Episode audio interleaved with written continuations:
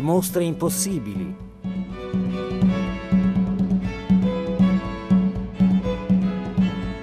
Sono Marcello Barbanera e insegno archeologia e storia dell'arte greca e romana all'Università La Sapienza. La mostra che vorrei presentarvi si chiama Vittoria, il lungo viaggio di un mito ed è una mostra che sto curando insieme a Francesca Morandini, che è la curatrice archeologa dei musei di Santa Giulia a Brescia, e di Valerio Terraroli, che insegna storia dell'arte moderna a Verona.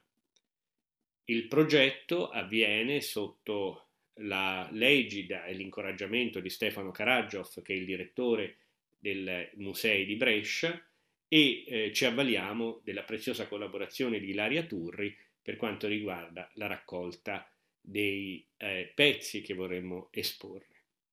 Vittoria, in questo momento certo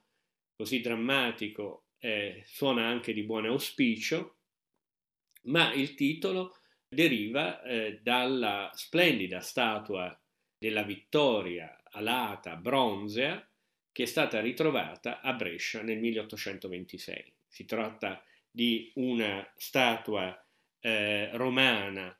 del primo secolo d.C., probabilmente dell'età di Vespasiano, ci stiamo ancora lavorando su questo, e che era stata nascosta già in antichità, insieme ad altri bronzi, materiali pregiati da salvaguardare, quindi in un'intercapedine accanto al Capitolium. Nel momento in cui è stata ritrovata in buone condizioni, tutto sommato, mancavano le ali che erano deposte accanto, è diventata subito un simbolo per la città, una sorta di eh, figura identitaria. È stata trasportata attraverso la città con ali di persone che la salutavano, quindi è diventata subito un elemento di riconoscimento e di identità per questa città, in un periodo, tra l'altro, come era all'inizio dell'Ottocento, in cui questa identità era molto importante per le città italiane. Questo, infatti, eh, questo elemento sarà proprio il primo che vogliamo restituire nella nostra mostra, cioè eh, fare leva proprio su questo rapporto con la città. Quindi rievocare la scoperta della vittoria attraverso la, eh, le fotografie dell'epoca,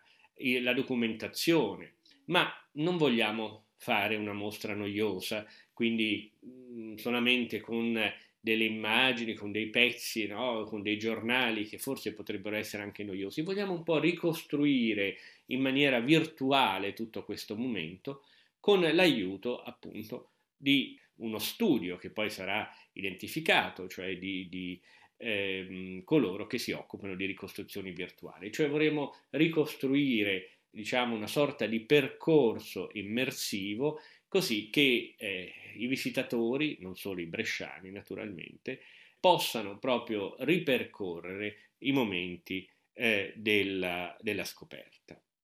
Ma poi vorremmo eh, raccontare al pubblico che cos'è una vittoria. Eh, certo, tutti lo sappiamo, ma da dove nasce questa eh, iconografia e anche questo concetto? È un concetto eh, che per il mondo antico, sia in Grecia che a Roma, ma non solo naturalmente, ha una grande importanza perché sono società che vivono continuamente in guerra e quindi la vittoria appunto è un elemento importante, è una personificazione di un atto, appunto l'atto del vincere, così importante. Ma eh, quindi eh, raccontare questa storia significa risalire un po' alle origini, cioè a quella che è la Nike greca, che noi in parte diciamo un po' conosciamo, anche se forse non è così facile l'associazione, perché una celebre marca sportiva, la Nike, appunto, eh, si rifà proprio a questo. E eh, la Nike, la Nike è sempre mandata da Zeus ad annunciare la vittoria e le sue rappresentazioni appunto la vedono scendere dal cielo. Allora in una mostra ideale ci piacerebbe avere delle Nicai celebri come la vittoria di Samotracia o la Nike di Samotracia, eh, che è una statua bronzea più o meno della fine del III secolo a.C., ma naturalmente non si potrà mai avere, nessuno la potrà avere perché è una di quelle sculture inamovibili. Come tutti sappiamo, si trova al Louvre, in, eh, sulla punta di una nave perché si riferisce a una battaglia navale, a una vittoria navale e un po' la dobbiamo immaginare appunto no? come eh, diciamo il, eh, nel film Titanic, diciamo queste due figure appunto con il vento che spinge le, le, loro vesti. E così le vittorie hanno sempre questi abiti spinti all'indietro che aderiscono al loro corpo perché appunto scendono dal cielo, quindi c'è il vento che eh, diciamo li sospinge i loro abiti. Poi c'è un'altra vittoria che ci piacerebbe avere, forse meno nota al grande pubblico, ma di una straordinaria bellezza, che è la vittoria di Peonio, un, un artista greco del V secolo a.C., che è stata ritrovata a Olimpia, nel santuario di Olimpia nel Peloponneso, e che appunto era eh, diciamo, eh, colta mentre sta scendendo e poggiava su un masso azzurro che doveva eh, simboleggiare il cielo da cui esce un'aquila e si trovava su un pilastro di 9 metri, quindi diciamo era stagliata contro il cielo. Sono opere queste che non si possono ottenere, ma eh, per fortuna nell'Ottocento venivano fatti dei calchi in gesso, oggi è molto più difficile, è più facile da un punto di vista tecnico, ma più difficile perché non si possono più toccare queste opere e eh, noi appunto eh, probabilmente eh, evocheremo diciamo, queste sculture con delle riproduzioni in gesso. Poi si arriva alla vittoria romana, ma la vittoria romana ha tante rappresentazioni, non esiste soltanto una vittoria, c'è la vittoria con il carro, c'è la vittoria che incorona il sovrano, eh, c'è la vittoria sul globo e la nostra è un'altra vittoria, è la vittoria con lo scudo. Quindi ci siamo eh, soffermati su questo perché altrimenti il tema sarebbe stato troppo vasto. La nostra è una vittoria con lo scudo, lo scudo non c'è più, è andato perduto in quella bronzea, e nell'installazione della nuova vittoria, quando tornerà da Firenze, nell'aula destra del Capitolium di Brescia, vedremo appunto, come dire, sarà evocato questo scudo con un'immagine luminosa nella nuova uh, installazione, nel nuovo allestimento che farà il, l'architetto spagnolo Baldeweg, insieme anche ai bronzi che sono stati ritrovati insieme alla statua.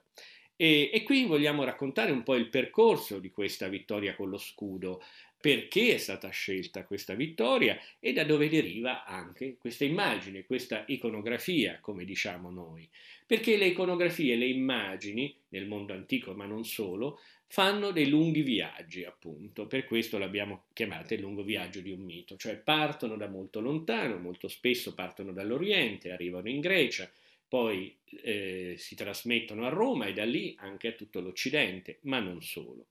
Eh, si trasformano, diciamo, questa è anche la bellezza delle immagini e noi vogliamo un po' risalire al eh, prototipo in un certo senso e la nostra eh, vittoria con lo scudo de- deriva da un'Afrodite. Non ci si pensa, eh, sembrerebbe un po' bizzarro, strano che derivi che una personificazione che ha a che fare con la guerra derivi da una dea che ha a che fare con l'amore, ma nell'accezione più comune ha a che fare con l'amore, perché Afrodite in realtà appunto è spesso, soprattutto nel mondo greco, associata alla guerra, ma non solo nel mondo greco, anche nel mondo romano, dove appunto noi abbiamo delle Veneri vincitrici, Venus Victrix, Ehm, quindi associata alla vittoria, perché l'idea del generare, che è associata ad Afrodite, appunto, quindi che genera perché l'amore poi porta alla generazione, è anche associata appunto a, a una volontà eh, di potere e, quindi anche di generare proprio, cioè un, un, una forza, direi, ecco, una forza eh, generatrice. E quindi noi vogliamo un po' risalire a quelle che sono le origini e ci piacerebbe qui avere appunto delle statue di Afroditi, per esempio l'Afrodite di Perghe eh, in, in eh, Turchia, eh, oggi conservata nel museo di Antalya, che è l'unica che conserva ancora lo scudo. È una statua marmorea di grande bellezza. Sarà un po' difficile ottenerla, però appunto ci stiamo provando. E poi l'Afrodite cosiddetta eh, Capua, che si trova nel Museo archeologico di Napoli, probabilmente un po' più facile da ottenere, non ha più lo scudo, ma dalla posizione delle braccia si capisce che un tempo reggeva lo scudo. Uno scudo su cui veniva appunto scritto il nome della vittoria, cioè la vittoria specifica. Nel caso di Brescia noi non sappiamo quale fosse questa vittoria perché lo scudo non l'abbiamo più. Quindi ehm, ricostruiremo un po' però il contesto storico. Ma non ci vogliamo fermare qui perché proprio per noi, appunto, come dire, la storia non è limitata solo al passato, non c'è eh, soluzione di continuità. Queste immagini poi continuano e certo eh, la vittoria appunto ha avuto una sua fortuna eh, dal Medioevo al, eh, all'età contemporanea. Quindi intanto eh, vedere appunto subito dopo la caduta dell'impero romano, cioè dopo la fine del V secolo, che cosa è successo. Quindi abbiamo eh, la lamina di Agilulfo, un, un, eh, che è di età longobarda, che si trova al eh, Museo del Bargello di Firenze e vogliamo far vedere appunto come questo tema poi nei secoli dopo eh, la caduta dell'impero romano, cioè quella che è la tarda antichità, viene eh, usata. E da lì, diciamo, dal Medioevo fino all'età moderna, appunto, è una lunga camminata. Infatti abbiamo appunto incisioni, disegni, dipinti, perché non vogliamo presentare solamente delle sculture, c'è una varietà anche del materiale, ci sono gemme, ci sono lucerne, appunto ci sono bronzetti, ci sono statue, eh, medaglie celebrative, c'è una varietà di materiale perché anche in questo abbiamo voluto essere più ampi, dare un'ampia eh, visione appunto del, del, soggetto. E quindi eh, dal Medioevo all'età napoleonica passiamo appunto attraverso Dürer, attraverso Giulio Romano, e Ingres, il pittore francese, Thorvaldsen con il trionfo di Alessandro Magno, fino all'Appiani, appunto, che non può mancare. Abbiamo, diciamo, eh, numerosi eh, oggetti e poi,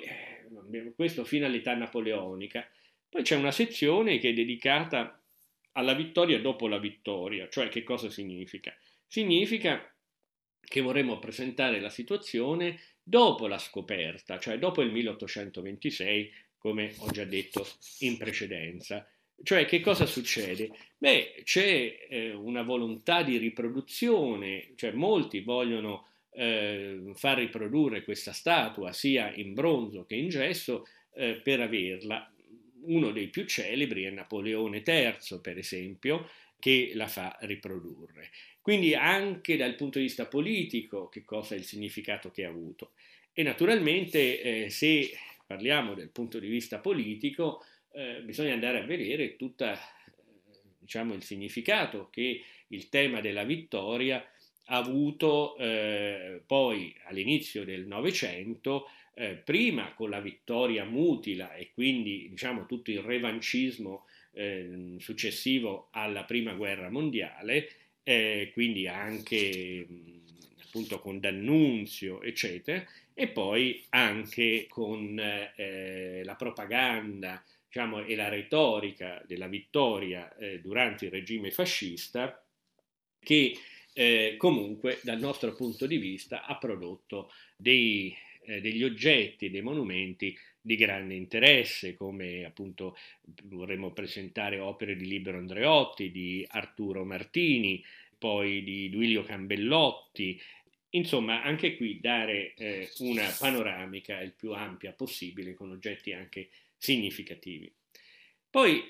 nell'età eh, successiva del dopoguerra, come diciamo l'arte tradizionale anche è stata messa un po' in discussione e eh, effettivamente poi questa idea di retorica è stata un po' desacralizzata, anche giustamente, per cui vorremmo anche brevemente presentare appunto eh, quello che hanno fatto gli artisti ehm, nell'età appunto del dopoguerra eh, con qualche esempio come la, la vittoria di la Nike di Samotracia di Yves Klein totalmente blu e forse appunto anche eh, riprodurre un disegno di Richard Kentridge nel, dai suoi trionfi e lamenti del 2016, da cui poi è derivato il, il celebre eh, murale, come vogliamo chiamarlo, diciamo sul, eh, sui muraglioni del, eh, del, di contenimento del Tevere, e fino a Fabio Viale, un artista gran, molto interessante, contemporaneo, appunto che ha eseguito una nicchia di Samotrascia trattando il materiale come se fosse polistirolo, cioè gioca molto desacralizzando anche con, con questo materiale. Quindi poi certo sul mondo antico appunto vorremmo raccogliere eh, più materiali possibili per raccontare appunto questa lunga storia. Tutto questo naturalmente eh, sarà accompagnato da un catalogo in cui appunto ci saranno degli approfondimenti, anche eh, diciamo ehm, che permetteranno rispetto alla mostra di fare appunto fare un, un excursus scientifico più dettagliato che nella mostra appunto ehm, come dire eh, viene eh, non trascurato ma certo si cerca un po' di rimanere leggeri in maniera che il visitatore possa anche assorbire una quantità di materiale notevole. Bene, questa mostra eh, noi l'abbiamo programmata per la fine di ottobre. Eh, vorremmo inaugurarla il 30 di ottobre. Bene, in questo momento ci si è messo di mezzo eh, il virus, ma mm, noi siamo caparbi appunto e eh, abbiamo lavorato fino all'ultimo giorno, fino al momento in cui non è stato più possibile, come dire, spostarci, ma siamo in continuo contatto e comunque si vorrebbe eh, mantenere questa data appunto eh, e tenere la mostra a lungo. Quindi sono due eh, momenti molto importanti per la città di Brescia, ma non solo, e in questo momento Brescia e la Lombardia hanno, come dire, un significato per tutta l'Italia,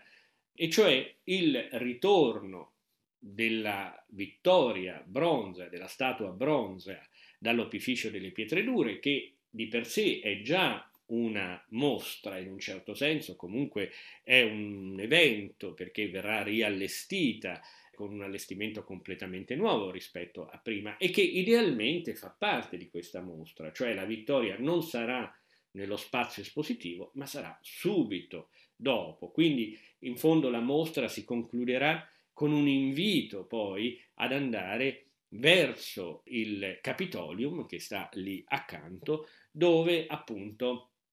si potrà vedere il nuovo allestimento. Mentre in precedenza, diciamo, il visitatore, come dire, si sarà fatto un'idea così generale sul contesto o sui contesti di questa scultura, ma in maniera più ampia possibile, non solo sul contesto specifico, il ritrovamento e anche il rapporto che ha con la città di Brescia, ma proprio sulla sua funzione culturale e storico-culturale, cioè su quello che è il concetto di vittoria come veniva eh, trattato nel mondo antico, sia dal punto di vista appunto concettuale, sia dal punto di vista figurativo, e come esso è stato ripreso o con una connessione diretta con proprio la vittoria bresciana, oppure anche, diciamo, indirettamente sul tema appunto del,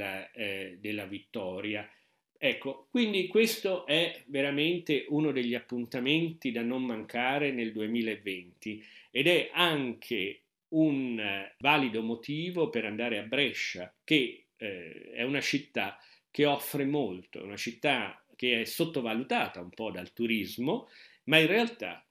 offre molto, offre molto sia in termini artistici, sia in termini urbanistici e direi anche in quello che è la qualità della vita. Quindi diciamo l'appuntamento è per il 30 ottobre 2020 eh, per la mostra Vittoria, il lungo viaggio di un mito.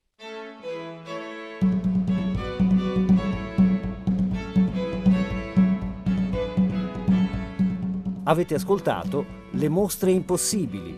riascoltabili su radio3.rai.it e su RaiPlay Radio.